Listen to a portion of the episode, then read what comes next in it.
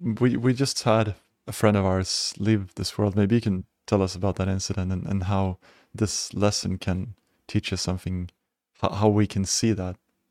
Yeah, a mutual friend of us was uh, she lived in Czech Republic, but she's actually you know raised in Poland. Doesn't matter. But anyway, she's been following this process of bhakti yoga for years.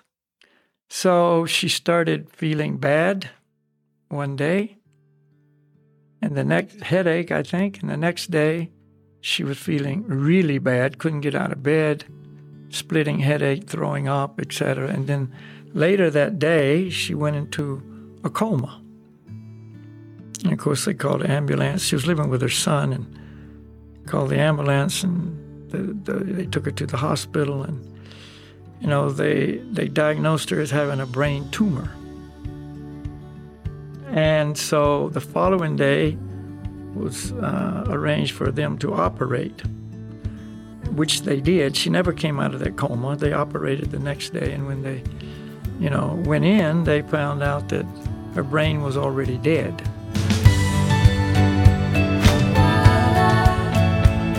Leaving this body is a reality that we will all have to face someday.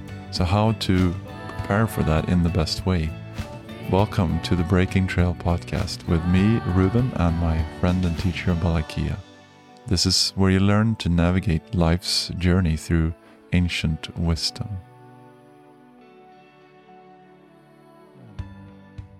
Exactly. You know, oh, let's be good guys and, you know, just get along with each other. But the, the only way you're going to really achieve that is go to, we're all spirit souls. We're all, you know, part and parcel of the Supreme Soul.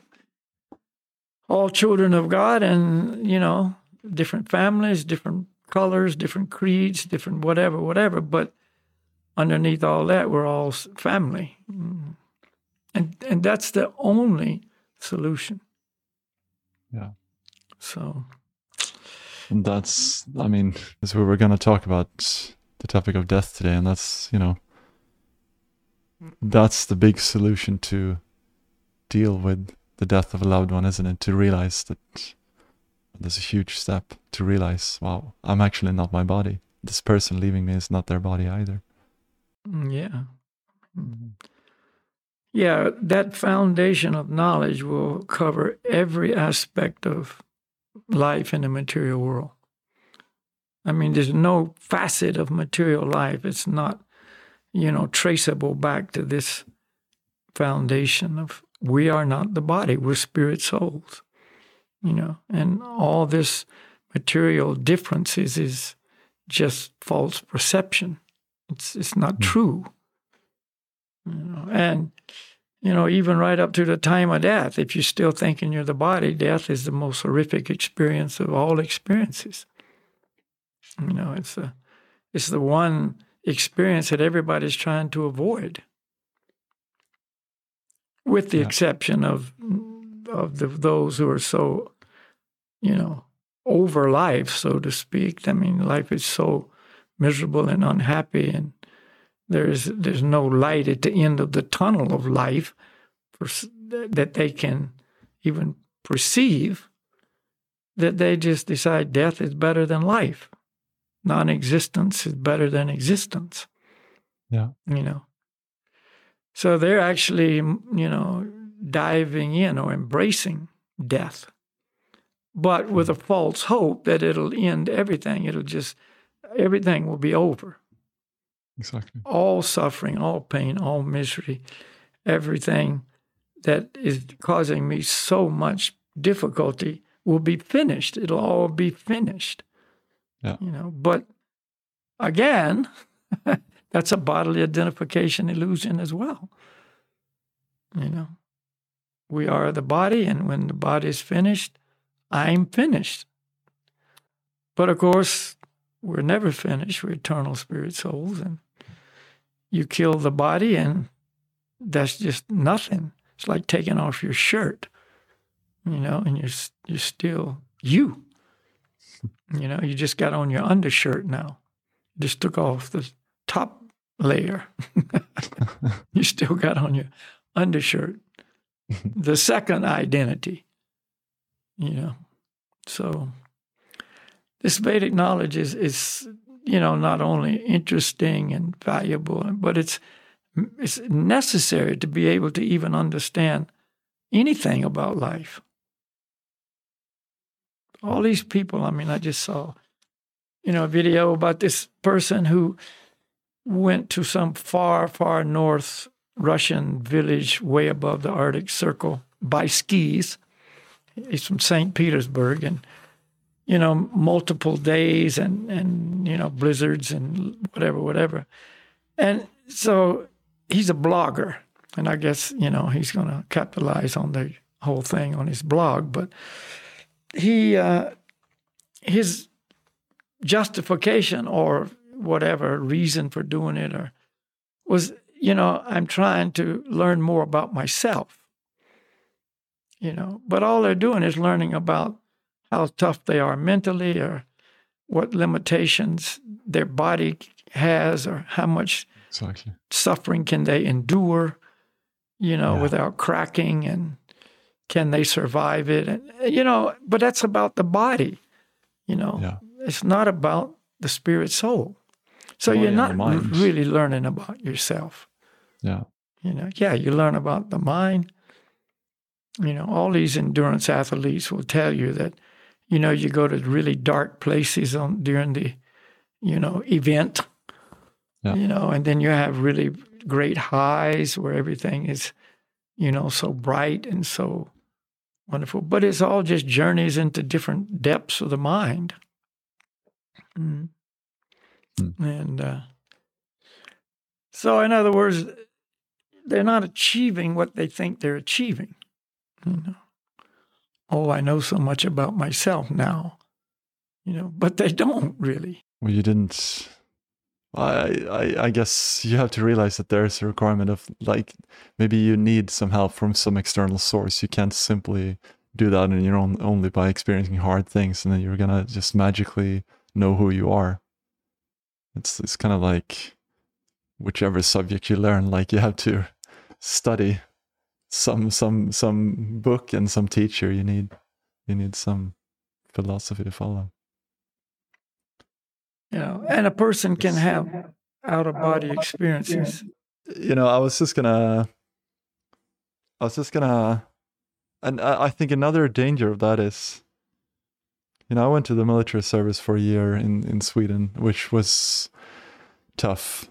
And, and i'm you know, in the far north, coldest winter in 40 years, a lot of challenges carrying heavy things.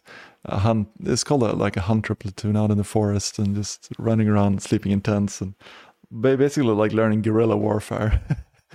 you know, really. But I think a danger of that also is because sure i learned a lot of things. I really learned how to where my limit goes and like i will never experiencing anything as challenging to that. So i, I know that, that i have like the frame of reference to go back to when things are hard but it's still like one aspect is spiritually i, I uh, like i didn't have any gain in that term. And the other thing is that you might very easily brag about it or be proud about it or make make you higher like you said you know, me. Yeah, or it makes you more self-reliant, so to speak, and and so you feel invincible, or you don't need, let's That's say, true. God in your life. I mean, I can take care of myself, kind of thing. Exactly. You know, I've exactly. been through this and this and this, and survived, and you know, even became stronger as a result of it. So I'm becoming so more, you know, self-sufficient in in terms of I don't need any help from from God. In other mm. words, it takes us in the wrong direction, so we become well proud or arrogant or just feeling invincible almost, you know, and and not feeling like dependent, you know. Whereas you know, spiritual advancement is indicated by I know I am a dependent person eternally. And I need that help, that protection, that shelter, you know, that guidance from from God Himself. you know, and without that, you know, I'm just as vulnerable as as anybody. So, so yeah, it's uh, it can have it can it can take us in the wrong direction, like you pointed out, and that's a good point. So we we we just had a friend of ours leave this world. Maybe you can tell us about that incident and, and how this lesson can teach us something, how, we can see that, and how we can help someone who is in that process. Yeah, a mutual friend of us was uh, she lived in Czech Republic, but she's actually you know raised in Poland. Doesn't matter. But anyway, she's been following this process of bhakti yoga for years. I don't know exactly how many years, but certainly, you know, 10, 15 or so. And uh, so she started feeling bad one day, and the next headache, I think, and the next day she was feeling really bad, couldn't get out of bed, splitting headache, throwing up, etc. And then Later that day, she went into a coma. And of course, they called ambulance. She was living with her son and called the ambulance, and the, the, they took her to the hospital. And you know, they they diagnosed her as having a brain tumor. And so the following day was uh, arranged for them to operate, which they did. She never came out of that coma. They operated the next day, and when they you know, went in, they found out that her brain was already dead. So oh. they just said, "There's nothing we can do. You know, that's it."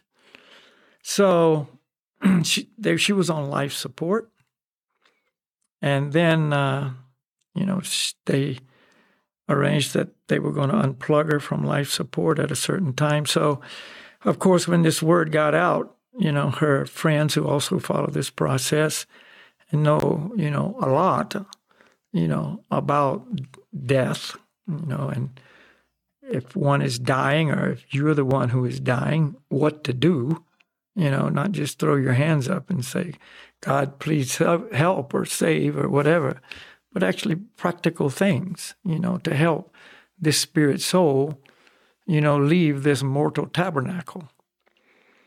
And hmm. so her friends came and you know, luckily the hospital allowed them to come into her room where she was. She's still in a coma.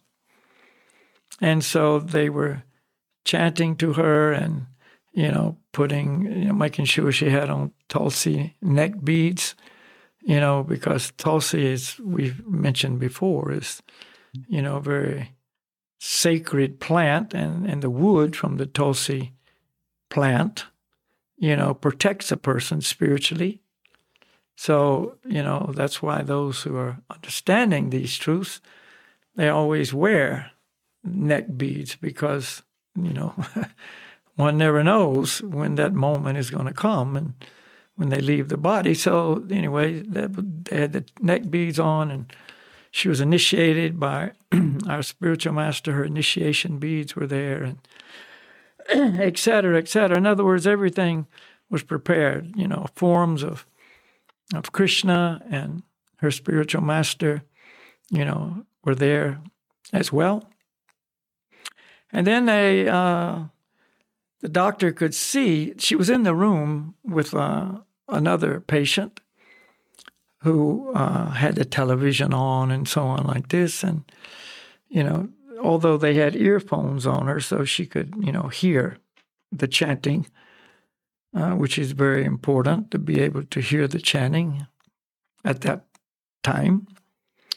The doctor saw because of the beads and the, the mantras and, you know, the pictures and so on that she was, you know, a real special spiritual person. So he arranged to move her into a private room oh, where she great. could be alone you know, with her yeah. friends and yeah.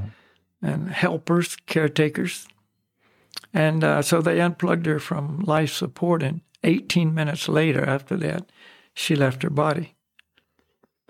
And, mm. uh, but you know, it was it was a a glorious death, so to speak, for many reasons. I mean, just take it from the physical angle. She didn't, you know, with brain tumors, you can, you know, be in the body for some length of time, up to a year, two, three years, depending, you know, and you're dealing with all, you know, the, the inconveniences like of, weird things happening. of yeah. you know, trying to cure it and, you know, whatever Yeah. approach they make, the chemotherapies or the radiations or all that, and, you know, maybe a natural cure route. And, you know, mm-hmm. it, it's really involved. And of course, there's a lot of pain and, and, and also disorientation and seizures and all kind of things go with brain tumors, you know, Yeah. very unpleasant events in every sense of the word. And you lose more, you know, awareness of who you are, and you might even develop very strange behaviors that would never be your behavior otherwise. And uh, so, anyway, she avoided all that. You know, it was like only two or three, I don't know, three or four days from the initial event until she left her body. So it was very fortunate in that respect. Wow. And she was fortunate to have, you know, friends who knew what to do, you know, because she's unconscious. I mean, she can't arrange things. She can't, you know, be praying and looking at forms and chanting herself and so on. I mean, she's unconscious. But her friends knew what to do. And of course, you know, hearing is the last sense of all the senses to shut down. So even when a person's in a coma, they can still hear. Yeah. So, you know, her friends arranged for the the situation to be as as favorable as possible with the chanting and the forms and you know the beads on the neck and you know them there for her you, she, her perception may have been such she could perceive the help and the love and the care you know and and bringing the reminder to her of the supreme lord and her spiritual master and who she really is and you know all the things that we need to know at the time of death you know but she had been preparing for this, you know, since she began the whole process because from the get go, this is part of the teaching. You know, now is the time to inquire about the absolute truth, to know who you are, to know, you know, what to do every day to develop this long lost relationship with the Supreme Lord, to use your body and mind and all the energy and facilities you have to, you know, serve the Lord and and do the things hmm. that are, you know, asked to be done by the who, person who knows your spiritual master and, and the Supreme Lord speaking to us through Scripture and the Lord in the heart. In other words, it's it's a daily preparation. and not just at the end of the It's not just wait till it happens and then scramble, Mm, you know. and hope for the best. and and the the example that I think all of us can relate to is is going to especially universities, high schools. You know, it's not so much involved there. You can just kind of get through. But university, if you're serious, I mean, you're trying to get a degree. You know, and like I say, if you're serious, you know, you want you don't want to fail. You want to get that degree. I mean, it costs you a lot of money to be there you know, mm-hmm. and that's what you're there for, hopefully, and not so much the case for many people, but, you know, so you study every day because you know at the end of this course, whatever that course may be you're taking, or, you know, usually five or six of them, you know, each semester, you've got exams. Along the way, you've got little exams and then you've got the final exam, you know, and you want to pass that exam. But if you study every day, it's not a big trauma. You know, okay, it's final exams, but you've prepared every day. You've learned your lessons as you go along. The teacher told you to learn this, learn that. Little quizzes along the way let you know you either knew it or you didn't know it. So you knew where you needed to do the work. And the final exam is like, okay, yeah, you put in a little extra effort, you know, but, you know, you're not just stressed out to the end and, you know, afraid and whatever. And you go in and you take the test, and obviously you pass because you prepared. But if you didn't prepare, you're one of the guys who went there for the parties and the good times and you know all the the social stuff that goes with university. And you didn't study, but here comes the final exam, and you got to learn a whole semester's worth of information in a week. You know, and you're cramming, you're staying up all night, you're taking, you know, different, you know, stimulants to stay awake and et cetera, et cetera. And it's it's just such a hell. And then you go in there, and even if you do pass, you've just, you know, been through a tragic event, and many times you don't pass because you just were not ready. You know, it was total stress out that could have been prevented. Well, what's the real exam of life is death. I mean, that's really the final exam. If you don't pass your university exam, you know, you can repeat the course, you can, you know, decide it's not worth it, you can just quit, you know, whatever, whatever. You know, there's a few options. But with death, it's the final exam and it's, you know, this is it, you know. And but if you've prepared, like our friend Goswami Dasi did, you know, it, it wasn't that event. And she didn't have time to study. I mean, come on, she just goes into a coma you know, headache, nausea, feeling bad, coma, boom. Wow. So and she didn't know any of this before. Like, like she didn't, she didn't know that this was. I mean, that's so quick. Yeah, I it's so quick. Yeah, wow, very quick. I mean, this is what I was told by those who were with her. Mm. You know, mm. so she didn't have time to prepare. She didn't get the warning like some cancer patients get. Okay, you've got stage two cancer. Okay, now it's stage three. Okay, yeah, now it's stage four. You know, you've maybe had two, three years, five years, you know, whatever number of years, you know, at least some time to say, okay, I better get it together now. And most people don't, even in those cases, because they don't know how to get it together. You know, stage four cancer, you got six weeks to live, and you're scrambling to get your financial situation and your family taken care of and you know make all the different arrangements you know draw up the will and you know all these material arrangements you know.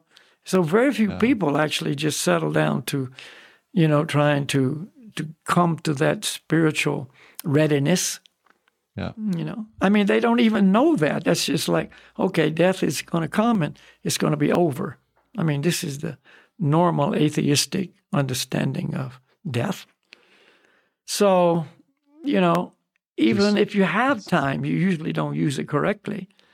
I know a person who was diagnosed with lung cancer because he worked in asbestos for a long time. That was his profession. Uh-huh. And so asbestos, you know, is very carcinogenic for the lungs. So he had lung cancer, and what did he do? He booked a vacation, you know, where he wanted to. He always wanted to go to Europe, and you know, see Paris and London and, you know, Rome and whatever, whatever. So he, he booked this whole itinerary while he still could, you know, and that was his preparation, you know, just enjoy it to the end and then, you know, I can die saying I went to all those places. So, like I say, even if you've got advance warning, if you don't have knowledge, that advance warning is misused also. Wow. But, you know, in this bhakti yoga teaching, you know, we say the advanced warning begins at birth. hey, you're born. You're actually going to die one day as well. You know that when you get born. That says wow. in Bhagavad Gita, you know, second chapter, for one who is born, death is certain. And for one who dies, birth is certain. See? So, you know, like Bhaktivedanta Swami Prabhupada in his purport, you know, in connection with that, says, if you're 25 years old, you've been dying for 25 years. You know, every day is is a dying moment. You're shortening that lifespan that much, you know, and uh, so we, you know, try to come to terms with this and every day just you know do what we've been told to do that will make it so we are preparing properly you know so we're always talking about chanting and so that's a daily event You know, and it's not like you're walking around with fear of death all the time. You know, that's what it might sound like. You're just walking around, just, you know, oh, I'm going to die, I'm going to die, I better do this, better do that. You know, it's a completely opposite of that. Yeah, it's inevitable, but what you're doing every day is fun. It gives meaning to life. It's fulfilling. You know, and in the background, you know, at the time of death, this is all going to be, you know, in my favor. You yeah. know, and you know, it's it's what I want to do, but there's not like walking around. Oh my God, I'm going to die. I might die today. Or paranoia and you know, stressed out. No, it's not that. So the only person who's, you know, not afraid of death is the person who's prepared. See? And so he's he's come to terms with that long ago, you know, and he knows, yes. So when it comes, it's not a surprise. It might be a surprise that it's going to happen in three days. Yeah. Like, like, I, I mean, our friend was young. She was, I don't know, like me or a little bit older, maybe. But yeah, but she's still, in her you know, forties, probably. Her, her son yeah. is sixteen.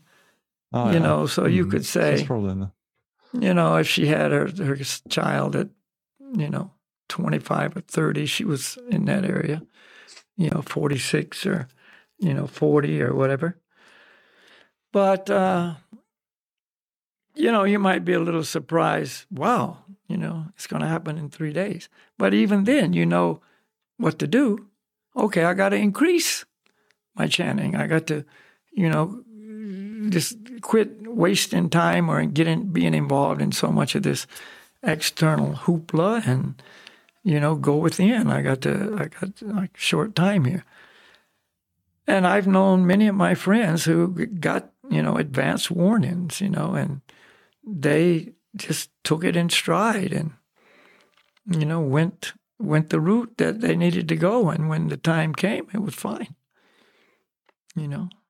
Yes. and uh, and people say oh you're not afraid of death? Well you know really truthfully i i don't know until the time comes you know. We don't they say you don't know your strength till you meet the soldier doesn't know his strength till he meets the enemy you know, you can say, ah, I'm not afraid of death. I mean, I don't know. I can't tell you what my immediate emotion will be or feeling, but I, I know, I know what, you know, the story is and what to do. And, you know, if, if I'm as fortunate as, as our friend, you know, there will be, you know, at least one other person there to help remind me of, you know, the truths that we know and, you know, help, you know, bring us in closer to our relationship with our spiritual master in Krishna. And, you know, it'll be it'll be what it is. You know. But I I nor you nor any of us who've had this education will go into it ignorant. you know, there's a lot no, of difference. But I guess that's again maybe because the preparation seems maybe unnecessary and maybe the preparation in itself is reminding you of the of the fact that i mean you may not have the faith to know that something else is happening. Uh, there's a i'm gonna just read it this is an english poet called philip larkin who who describes it this this fear of death in in in a poem and he said that this is what we fear no sight no sound no touch or taste or smell nothing to think with nothing to love or link with the anesthetic from which none comes round. Aneth an anesthetic ane anesthetic. Maybe is that a word? I anesthetic. Well, whatever. but yeah. We you know my my dad always says like what if i hadn't given birth to you? You know how, how it would how, how would it be to not exist? Like you wouldn't you know you should be thankful that you exist thanks to me he says well that's all based on this idea we're the body. Mm. and like this this poet says no sight no sound no touch no love no no nothing the void. You know you just enter a void which is basically non-existence You know, and really that's not how it is. That's speculation, but it's not reality.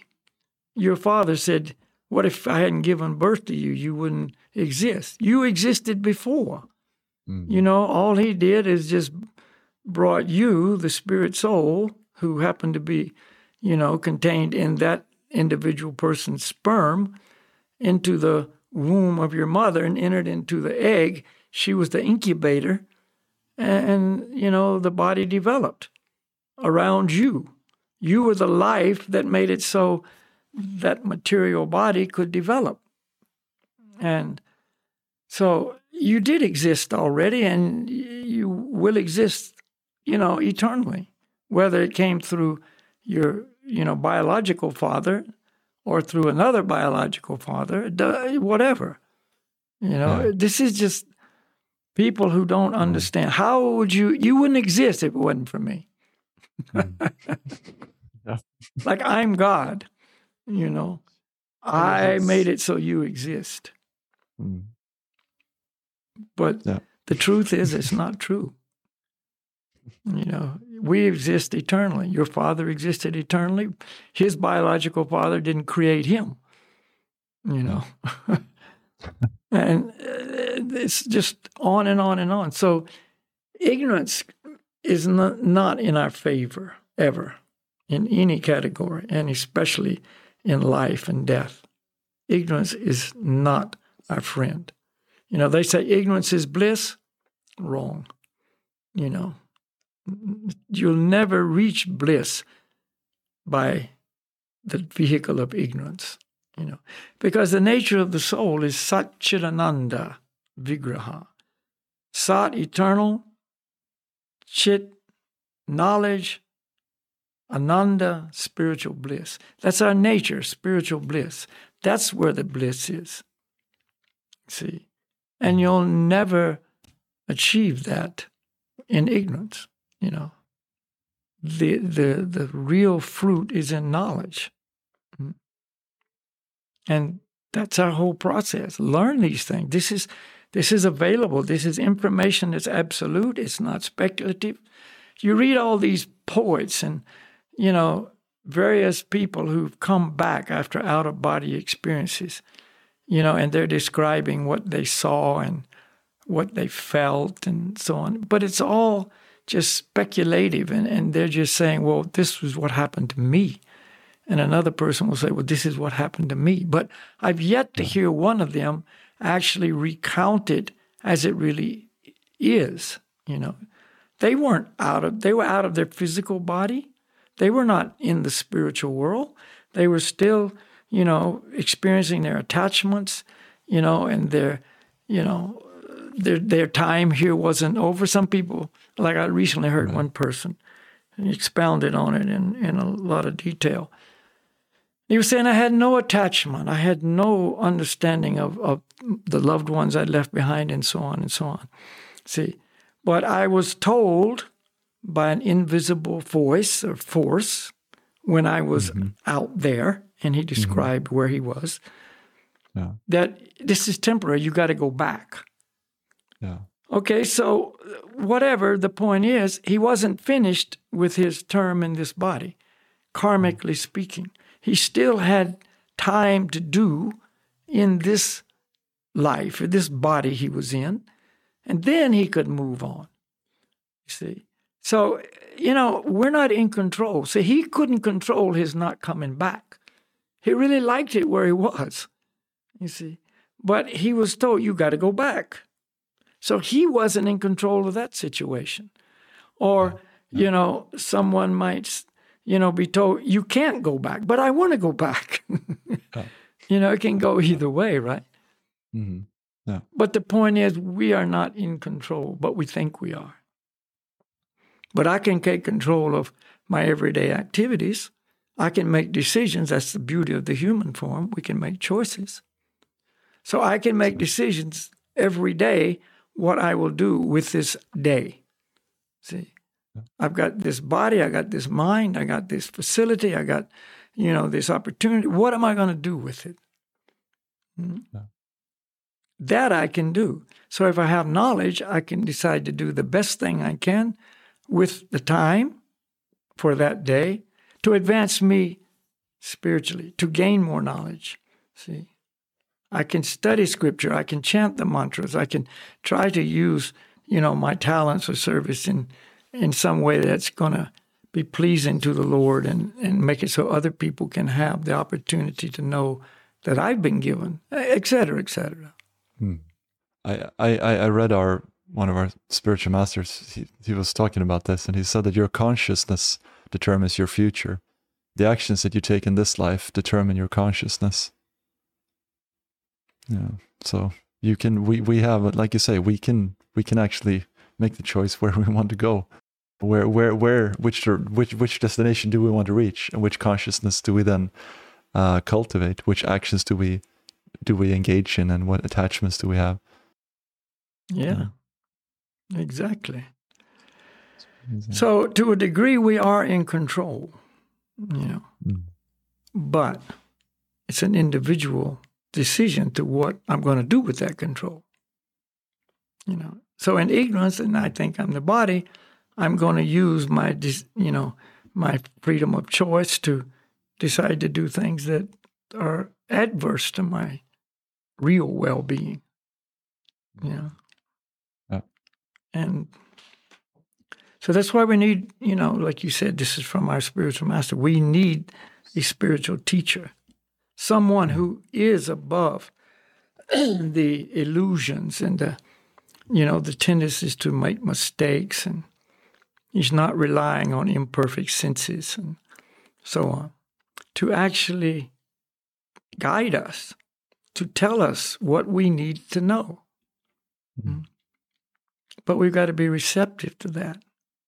You know, that's that's another point. You know, many times we're not receptive to the information that we need to receive but we're very receptive to garbage. we're like open garbage pits, you know, just we'll receive it, we'll believe it, we'll embrace it, we'll propagate it, you know. But when it comes to the real important things in life, we're not receptive. Mm. Is it is is that because we believe it's easier, or what's the reason that we do that? Well, again, it's back to consciousness. You know, yeah. we've got an adverse reaction to the truth. You know, yeah, because you know we're covered, we're in illusion, we're contaminated. Hmm. I mean, you've been on a you know clean diet for a long time, and so have I, and so you're receptive to information about food and what is good and what is not good and what's nutritious. And you're attracted to nutritious food. Mm. You see, but a garbage eater, a person who likes junk food, is not attractive to healthy food. No. He's attracted to junk. You know, like last week we talked about alcohol from that, you know, UK report. And, yeah. you know, a person who knows this and has some understanding and intelligence is not attracted to alcohol. You know, he's yeah. he's he's got a different taste. He's he's he's understanding this is an obstacle in what I'm trying to do with my life and et cetera, et cetera. But, you know, most people are definitely attracted, you know, and they'll hate this report or they'll try to refute it and say, well, exactly. you know, it was biased or, you know, it, it's not really provable or whatever, whatever. I mean, in other words, they're, they're going to spend a lot of time and energy debunking yeah. this information because it's in the way of what they're attracted to. It's, it's, a, it's their consciousness that makes it so they're attracted to those things. And Another consciousness is not. So we got to cultivate a higher consciousness who is adverse to lower activities. And yeah. you got to start somewhere. You got to do that. you know. And, Unless you want to just make excuses and make like find find uh, things that will prove you the point that you already have, or find people that say the things that you already believe, and and Yeah. you know, you're, yeah, of course. But you've got to go beyond that. You know, you got to admit, I don't know. Maybe there's some information that I don't know. See, Yeah. not based on my desires, not based on my, you know, addictions or whatever, Yeah. you know, but based on if it's contradictory completely to my desires and my addictions, it could still be true, you know. It's not what I want to hear, but it's what I need to hear. Mm. And then that's higher that's higher knowledge. But you got to start somewhere, you know. Somewhere you have to begin a journey in a different direction. You know. because it's not going to change by itself. Like it's not things are. It's not like society is helping us to talk about death. I mean, there's no. And, and and that's another interesting. You know, how how do we then prepare, and what is what what would be an ideal way to, in society, to to make it so that people can prepare in a in a positive way for death. Because as it's is now, it seems like that we don't. There's no doesn't help us to. Well, society has to be run by people who want to help people understand before society is going to do it. Yeah. You know, I mean, if you're talking about leadership and, you know, Yeah, the general trend and et cetera, et cetera, you know. Well, so I don't think we can expect that to happen, you know. And it's, it's Yeah. becoming more and more, you know, adverse to any kind of spiritual information about any aspect of life. Society in general is putting up a stone wall, you know, against religion and teachings and et cetera, et cetera, you know. And so we can't expect society to do it in general. We have to step out and be the individual who's the seeker, you know.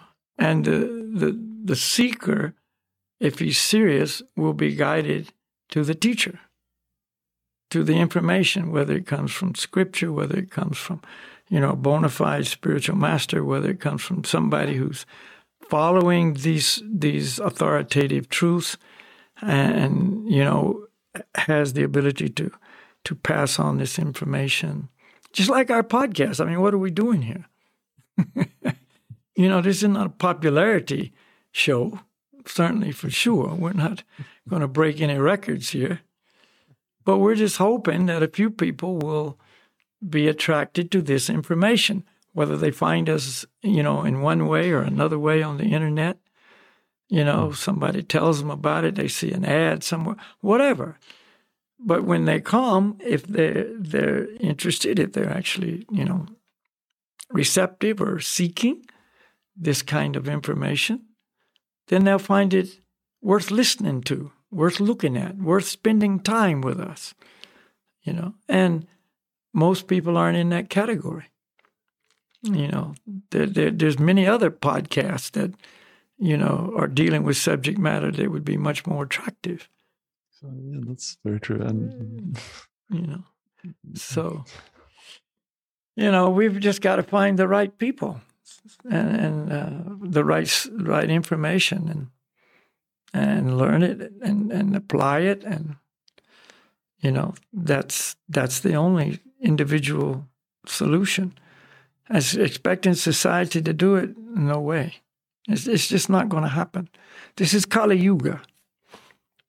Right, and we talked about that before. we talked about Yeah. Kali Yuga a couple different podcasts, and this mm-hmm. is the age when when irreligion is on the rise and religion is, you know, declining sharply and quickly. It's almost in free fall.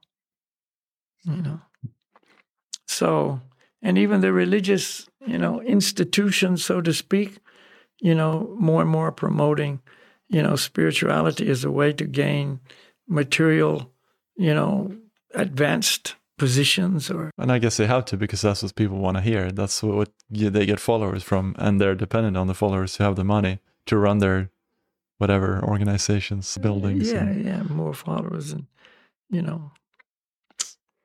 So that's what they want. They want to you know get more material benefit and they they have a ready audience that you know if you pray if you do this you do that you become a good you know christian or whatever they're promoting you know god will give you good material results Mm.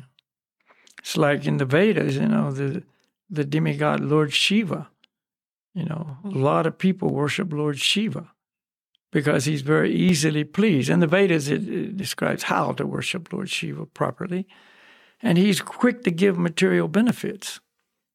You see, so that's what they want. There's a lot of followers of Lord Shiva because, you know, he's, you know, ready to award material benedictions.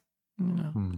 Durga Devi the same. You know, you know she's the same. Many people, you know, worship Durga Devi. You know, because of material results that they can get. Yeah. So they're just materialists using, you know, ritual, you know, we'll call it, it's not, not uh, the spiritual practices that we are talking about, but spirituality, religiosity is the best word to use mm. for material gain, you know. He said there's three goals in life for most people, you know, religiosity, economic development, and sense gratification.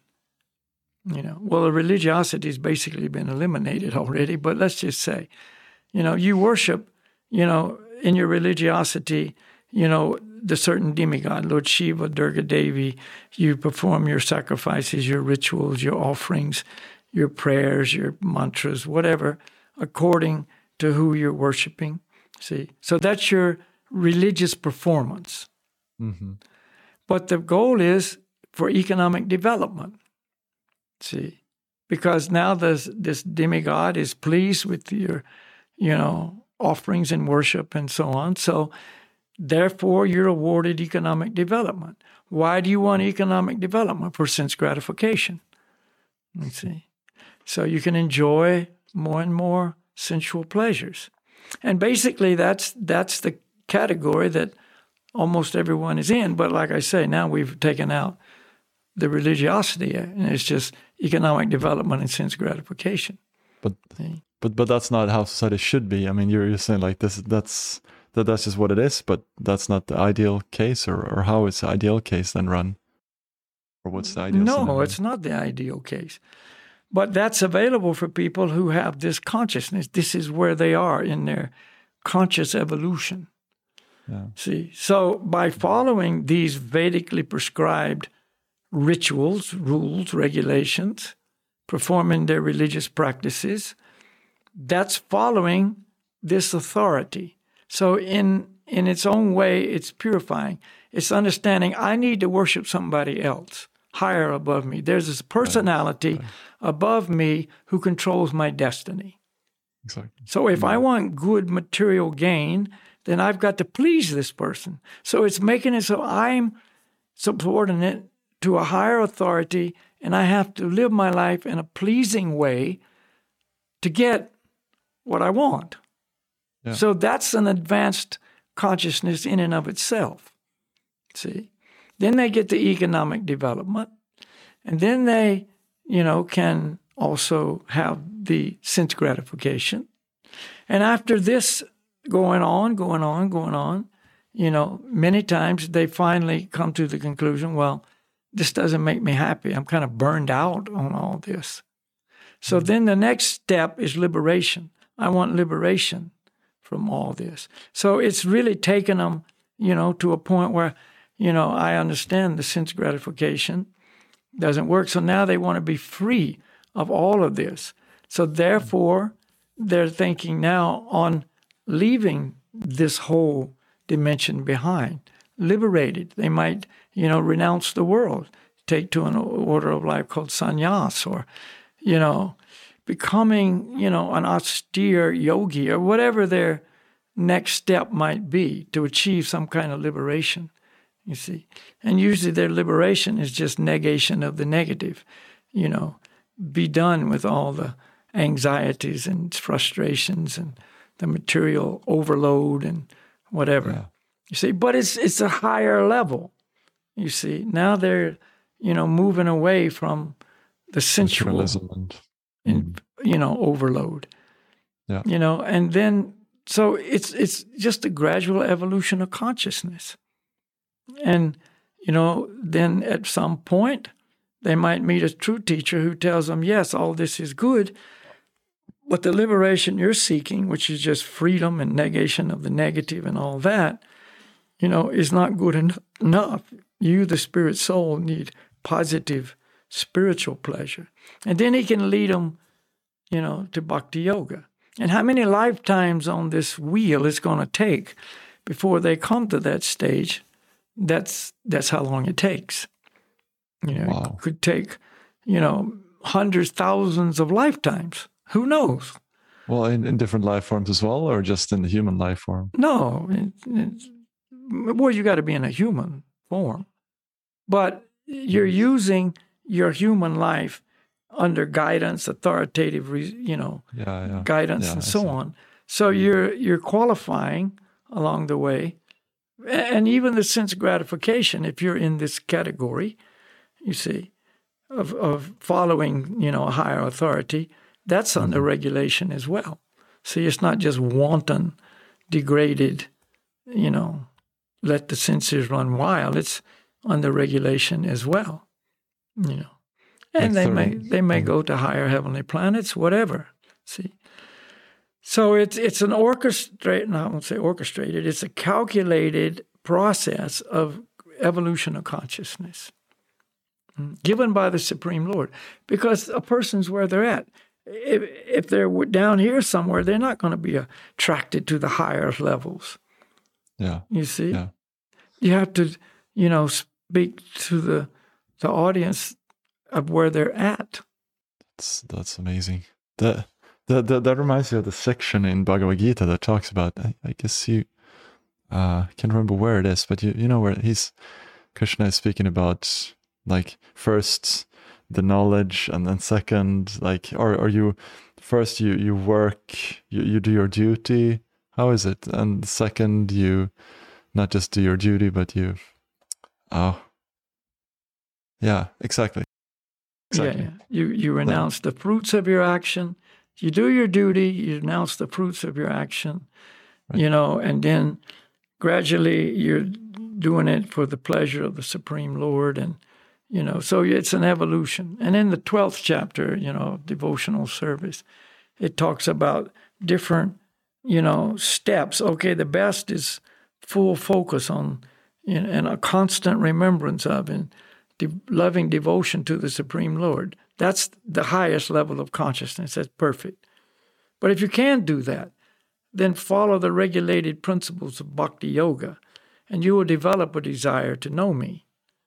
But if you can't do that, you see, then, you know, support those people with your fruits of your labor who are spreading this teaching. And if you can't do that, you know, not everybody's going to do that, then do some ch- charity work, some welfare work, you know. And if you can't do that, and it just goes down, okay, wow. do this is the best, but you can't, okay, and it just works down, down until you find in that list something you might can do. you know, and then this kind of starts bringing you up, up, up. You know, renounce the fruits of your action. You know, meditation, and so on. In the list of suggested activities, there's something that maybe you can say, well, yeah, I can do that. But, uh, but, but the core and all those processes and kind of like the red what do you call it? I don't know call it the, the, the main thread or the red thread they say in Swedish in Norwegian. Like, uh, is like you're accepting a higher authority. Would that be correct? See, so like the giving in charity idea, you know, doing welfare work, giving your time and energy to help somebody else. It's basically not God. You're not, you know, connected with God here. You're just fellow man kind of thing uh, you know, it could even be, you know, the animals or whatever. But it's taking you outside yourself because we're so I, me, mine conscious. Everything is for me. See? But this is taking us outside of that to thinking about somebody else. Or oh, how about their discomfort? How about their needs? What can I do to help them? You know, so that's elevating. That's that's expanding our consciousness from just everything is about me to I'm thinking of somebody else. And then that brings us to an, a level of receptivity for something higher. And then again, that's making me receptive to another uh, avenue of advancement. And gradually, you know, I come to the point where, yes, I must live my life in service to the Supreme Lord, and the highest welfare work I can do for others is to give them this knowledge, you know, to help them, the spirit soul, you know, in their journey to to you know knowledge and and freedom from illusion, and. Uh, so yeah, the, the whole Vedic system is ultimately geared toward bringing a person to their constitutional position of loving service to God.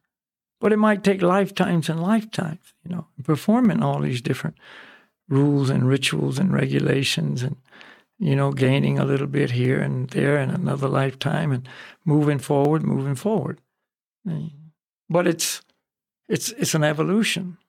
And we look at everything as one lifetime. Let me see. Yeah. And but that's so hard for the mind to relate to, which is again, I think, like you. It is if you if if you're ah. just uh, looking at it from the the point of view that we have now. But the more you study this truth, you know, then the more you started saying it, it becomes more and more feasible reality. Yeah, you I see. see. Just and, like and you know, or, or this is kind of off off the subject, but it's not. UFOs, you know, that was just thought like, oh, come on, man.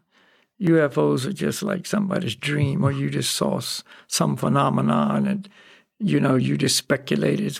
But now it's becoming like, you know, documented evidence and so on. And so now more and more people are accepting eh, the reality of, yeah, you know, probably so. Yeah. Probably there really are UFOs you know. But if you backed up 50 years, you know, it was like, come on, you guys are dreaming.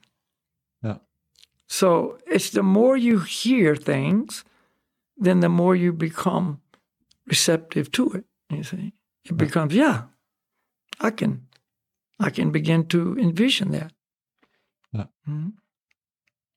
So.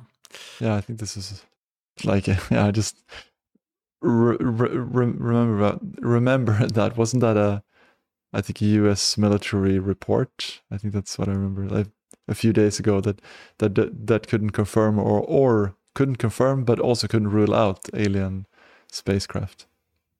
Yeah. And again, if you know the Vedas, there's life on every planet, and uh, much much more advanced than on Earth planet and they can travel interplanetary travel no problem. They got you know abilities to do that either mystically or you know with devices of, uh, far advanced and whatever. See and mm. you know so when uh, you know when i heard about ufos after studying the these vedic teachings i was sure.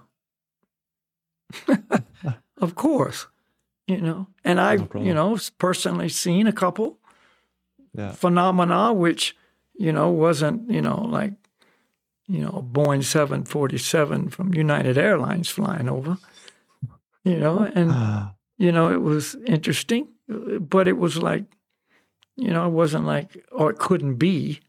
It's like, yeah. And it describes in the Vedas that the demigods, you know, used to visit planet Earth regularly.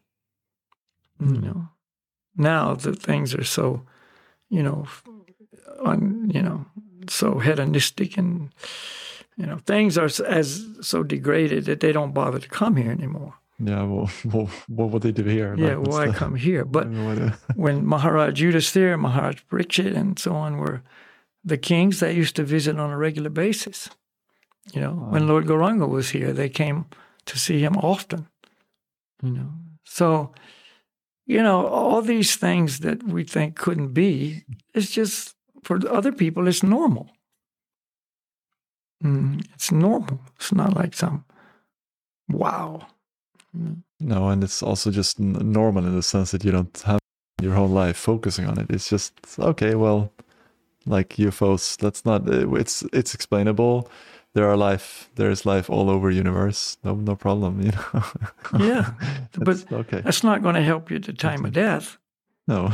you know. exactly. So in our bhakti yoga process, we yeah, focus yeah, on, you know, our relationship with the Supreme Lord, and you know, using every day not to speculate about UFOs, but to you know, to actually try to to re you know kindle and and improve our relationship with the Supreme Lord.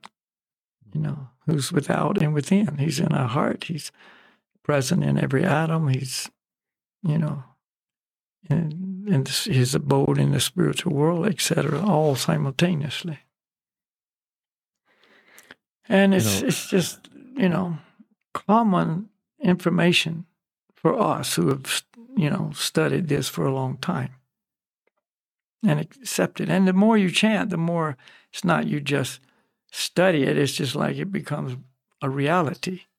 You know, it's like mm. the questions and doubts, they're not even there. You don't even doubt this at all. Hmm. It's just like you know it's true. And so it's it's different different consciousness again back to consciousness so if we if we have this type of consciousness when our time to leave our body arrives we'll be fine but it's not going to hmm. happen overnight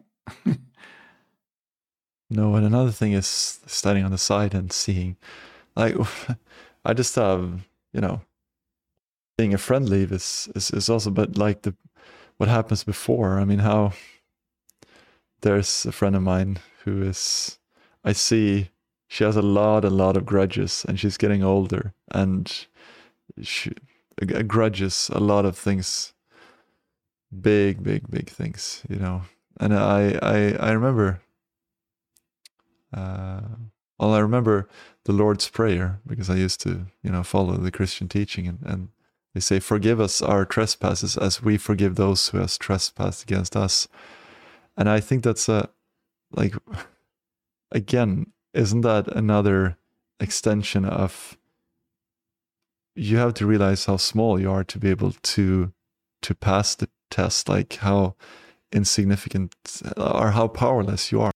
But if you know if you at the same time hold anger at someone else and you know how can you how can you feel that way?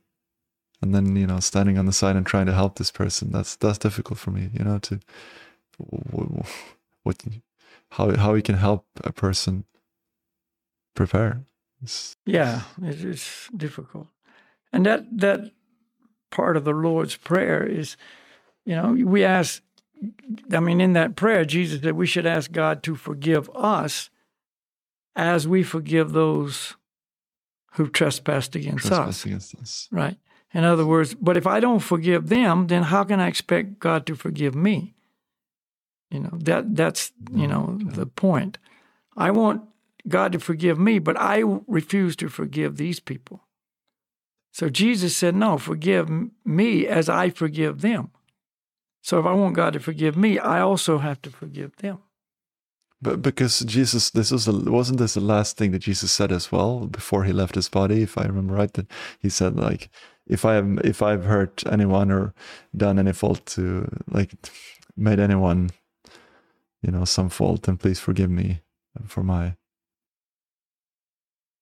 Yeah, and forgive them who are persecuting me. Right, right. Forgive them because they don't know what they're doing. You know, they don't know who I am. That I'm your dear, you know, servant and son you know, they don't know how great an offense it is to to do this to your dear devotee. See, they don't know. They're in ignorance. So forgive them for this atrocity that they're committing. As I beg for your forgiveness. This is exactly this quote that's from the Lord's Prayer. So to the end, when everything was was in favor of Jesus being angry at these people, falsely accused, falsely yeah. persecuted, even by his so-called own people, although he didn't see them that way at all. But the Jews were actually the one who who actually demanded that he be, you know, crucified. You know, the Romans, they basically they didn't want anything to do with it. They just, exactly. you know, that's why they kind of opened it up to, to what do you guys want to do? Because it's not our problem. And he's, you know, this is a conflict between you guys, not us. We're just, you know, kind of like the the rulers here who are keeping law and order. You know, and so anyway, the crowd said, "Crucify him." See, so anyway, falsely accused, falsely, you know, punished, and falsely, you know, crucified.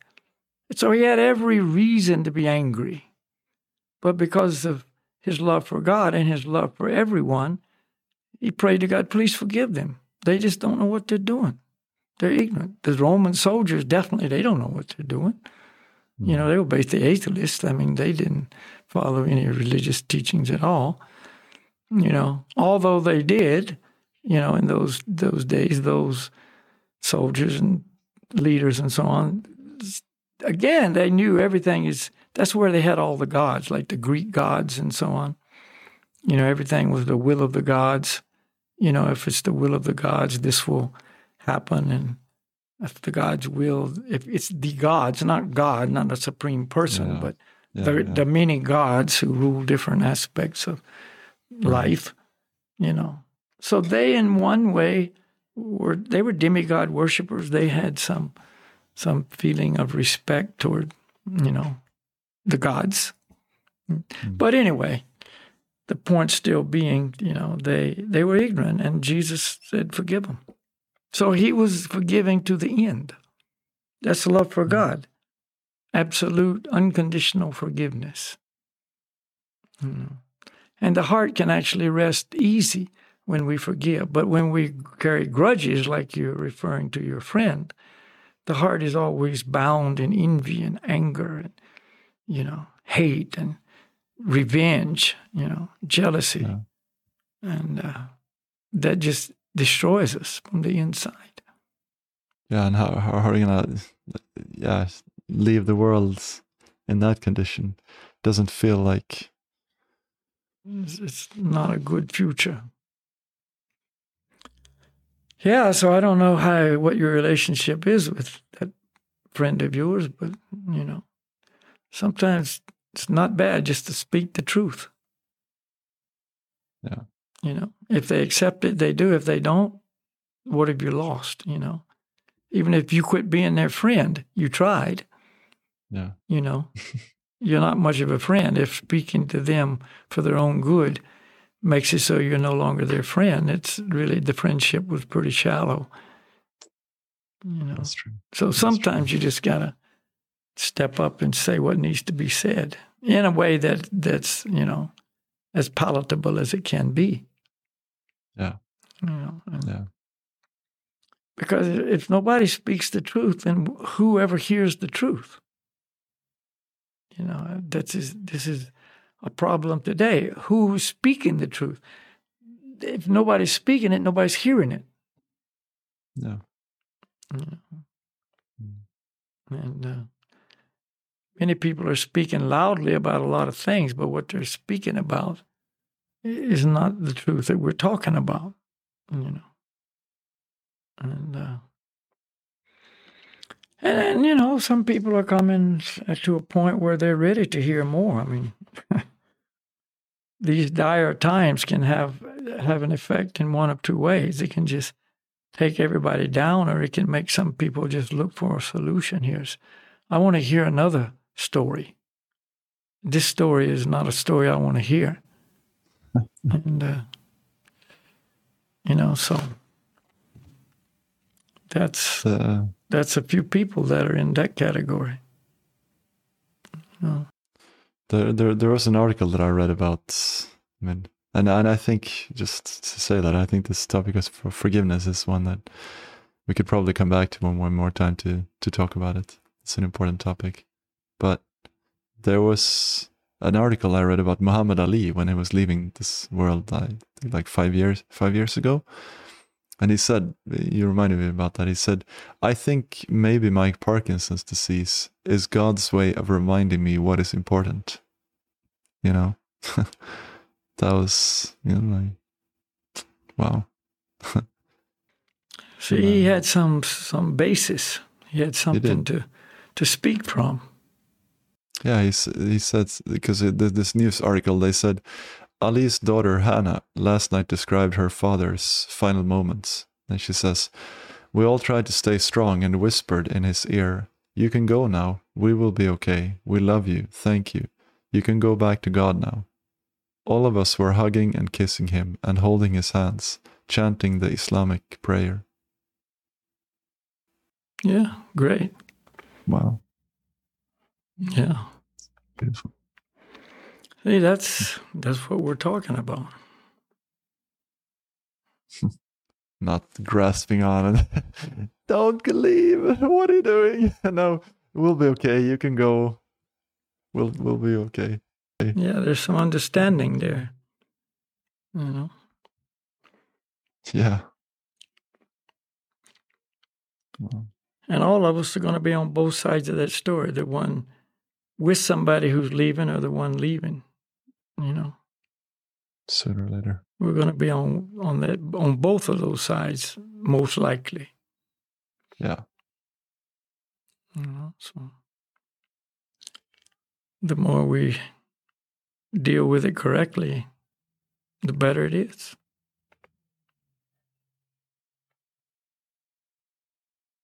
what's the uh, yeah i was just gonna say what's what's the one thing like if if anything we should cultivate to and and remember to try to prepare ourselves for this moment and we're spirit souls and as spirit souls we need spiritual food and the food of all foods for the soul is the transcendental sounds the mantras this information but every day chant the mantras that's the one thing above all things. There is nothing close to that.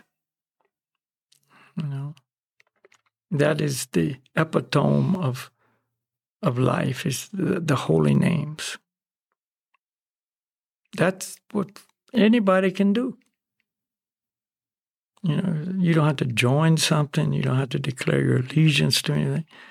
You can just chant every day, and that will have an amazing effect. Yeah. And so uh, if you chant every day, when that last day comes, you can still chant. You'll be chanting. You've done that. You've chanted every day. Or let's just say frequently. I mean, maybe not every day, but that's, of course, the best. Then at that moment, you know, that last day, that's what you do. That's, that's your routine. You've already done that. I think next week we're going to talk maybe something about habits. Oh, okay. Yeah. Yeah. It's a good one. Yeah. So, uh, so that being said, we should chant. Yeah.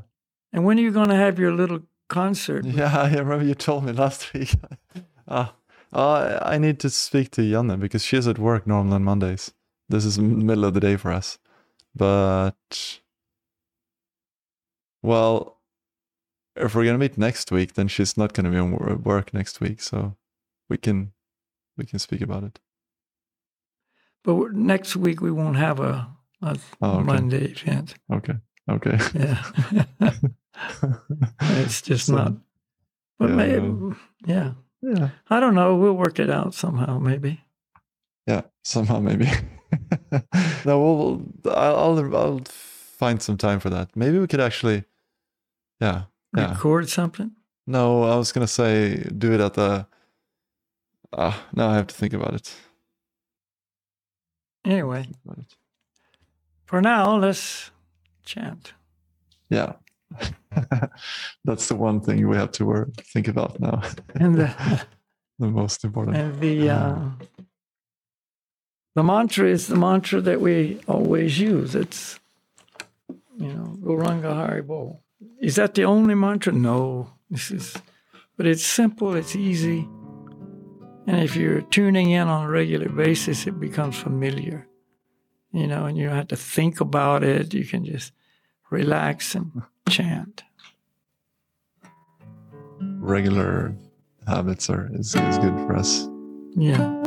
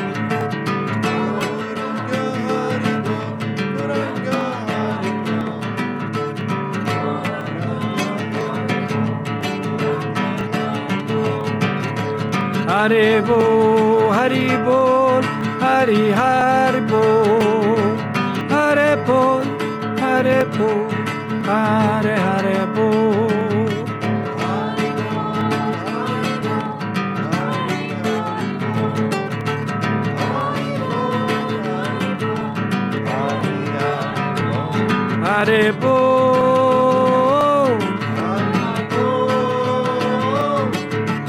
Gauranga Hare Bol,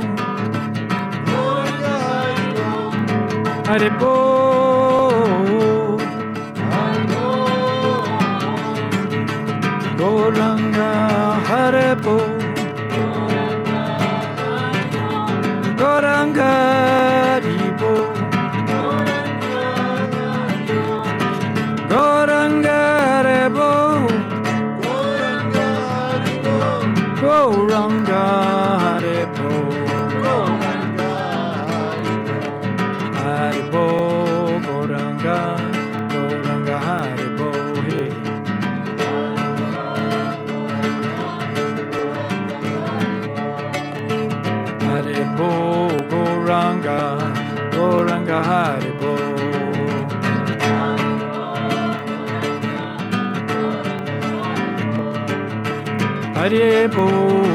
Gauranga, Gauranga, Hare Bo.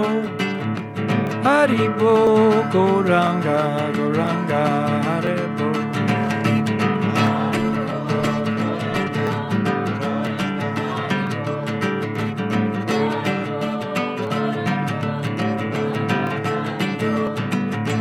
Hare Bo, Gauranga, Gauranga, Hare Bo. Hare Bo,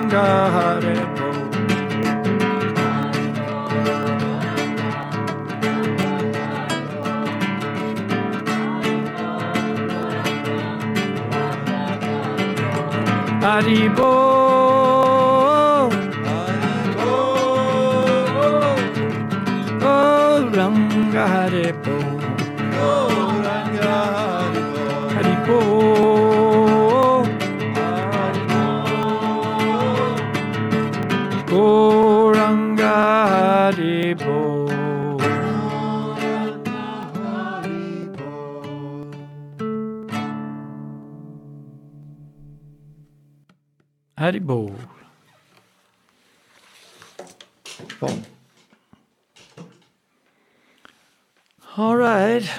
Ending with the Sankirtan is always nice. awesome. Yeah. Okay, so thank you everyone for joining us. And we'll be back next no next week. Yeah. You'll see us when you see us. Put it like that. Yeah. yeah. You'll see us when you see us. Yes, Good. Thank you, Malakia. Mm, yeah. Thank you and Haribol to all the family there. Yeah. And we thank our Chintamani team for their participation, always ready to take part and, you know, help promote what we're doing. Yeah. Slava's twisting the dials and making it happen. So, yeah. So, Ruben, thank you, and uh, we'll be in touch. yeah. Yep. Habits. Looking forward. Yeah, yeah, that's the next one. Habits. the good, the bad, and the ugly. Exactly. All right, namaste, Haribol. Namaste. Haribol. So we hope this was useful to you, and uh, if it was, then feel free to leave a review or a comment on Facebook or your podcast listening platform, so uh, that other people can get inspired to listen in as well. And um, make sure to sign up for our email list if you'd like to get updates on upcoming episodes. And if you'd like to contribute and help us uh, run the podcast with our costs, then we do have a uh, mini donation based uh, platform called Patreon where you can uh, find that. So, um, all that is available on our website, breakingtrail.life. I'm looking forward to see you soon again. So, again, thank you for uh, joining today and have a great day. Remember, stay true to yourself and dare to break trail